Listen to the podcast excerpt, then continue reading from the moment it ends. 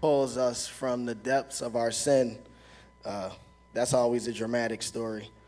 Uh, Romans 5 8, it says, uh, But God demonstrates his own love toward us in that while we were yet sinners, Christ died for us. And I, I believe that uh, every believer here can, can come to that same conclusion and, and rejoice in that fact that while we were sinners, Christ, while we were his enemies, he still sacrificed his life for us. So uh, I'll begin with my, my little story and I'll zip through it because um, I have a quick word for everybody.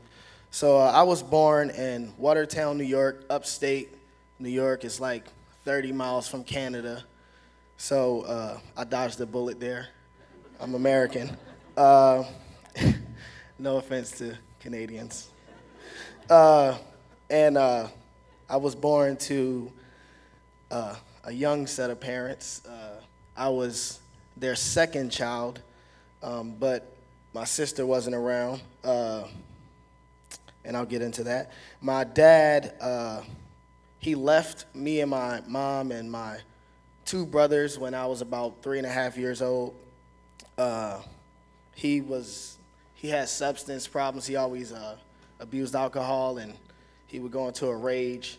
So, at an early age, I was exposed to violence, and uh, I can vividly remember some of the stuff that he did, not just to my mom, but also to me and my brothers.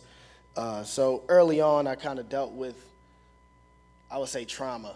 Uh, I wouldn't necessarily categorize it as post traumatic stress disorder, but it, it, it, felt similar based on how it's described. Uh, my mom, uh, she did her best, uh, and as a result of my dad's abuse, she spent a lot of time pretty much on the run. She was scared that he would come back and hurt us again, and sometimes he would come back and hurt us again, and we would take off again. So throughout my childhood, we bounced around. Uh, Greyhound buses were like a normal thing. We would always wake up in the middle of the night and have to take off somewhere. She pretty much lived on the run. We lived in uh, women's shelters when we had to, uh, friends that she knew from high school, stuff like that. We bounced around. And throughout my, I, from K to like 12, I went to at least maybe 15 schools. So there was a lot of instability uh, in my childhood. And there was also the fact that I had to take on responsibility. My mom told me, hey, you're the man of the house. So I took that very seriously. Um, I helped her out wherever I could. If I had to learn how to cook, I did that. If I had to uh, do stuff for my little brothers, I did that. If I had to do stuff for her, I did that. Um, so early on, I kind of like gained this like independence, and I kind of thought that I was in control. Uh, I struggled with depression even before I knew what it was, and uh, as I got older, um, it confronted me more and more, and I had this uh, this grand illusion that if I made more money, and because uh, we had lived in such poor circumstances, if I made more money, maybe things would change. So fast forward to when I'm 17 and I get my my first job, like my first like real job, and I start making maybe 700 a week, and I'm my only responsibility. So I start taking care of my uh, my brothers, start taking care of my mom. I had moved out at this point. I had uh, I had lived with my dad from 13 to 17. I moved out uh, once I got my job. I graduated high school, and I really didn't look back. I didn't want to go back to school. I had been to school too much, in my opinion, so I was just like over school.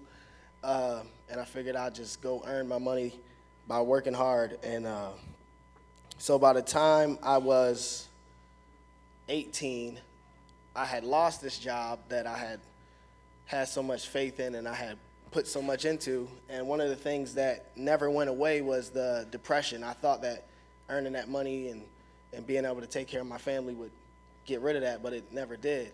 And when I lost the job, I panicked and I went and joined the military. I believe I saw the recruiter on a Wednesday and I was on a plane on a Friday. And uh, I got through basic training and then I was in advanced training and during advanced training, it was Christmas season. They sent us home, uh, and my mother dropped a bomb on me. She told me that she had been addicted to crack cocaine since I was in my teens, And immediately I realized like, hey, I had been giving my mom a ton of money. So like I pretty much funded her habit.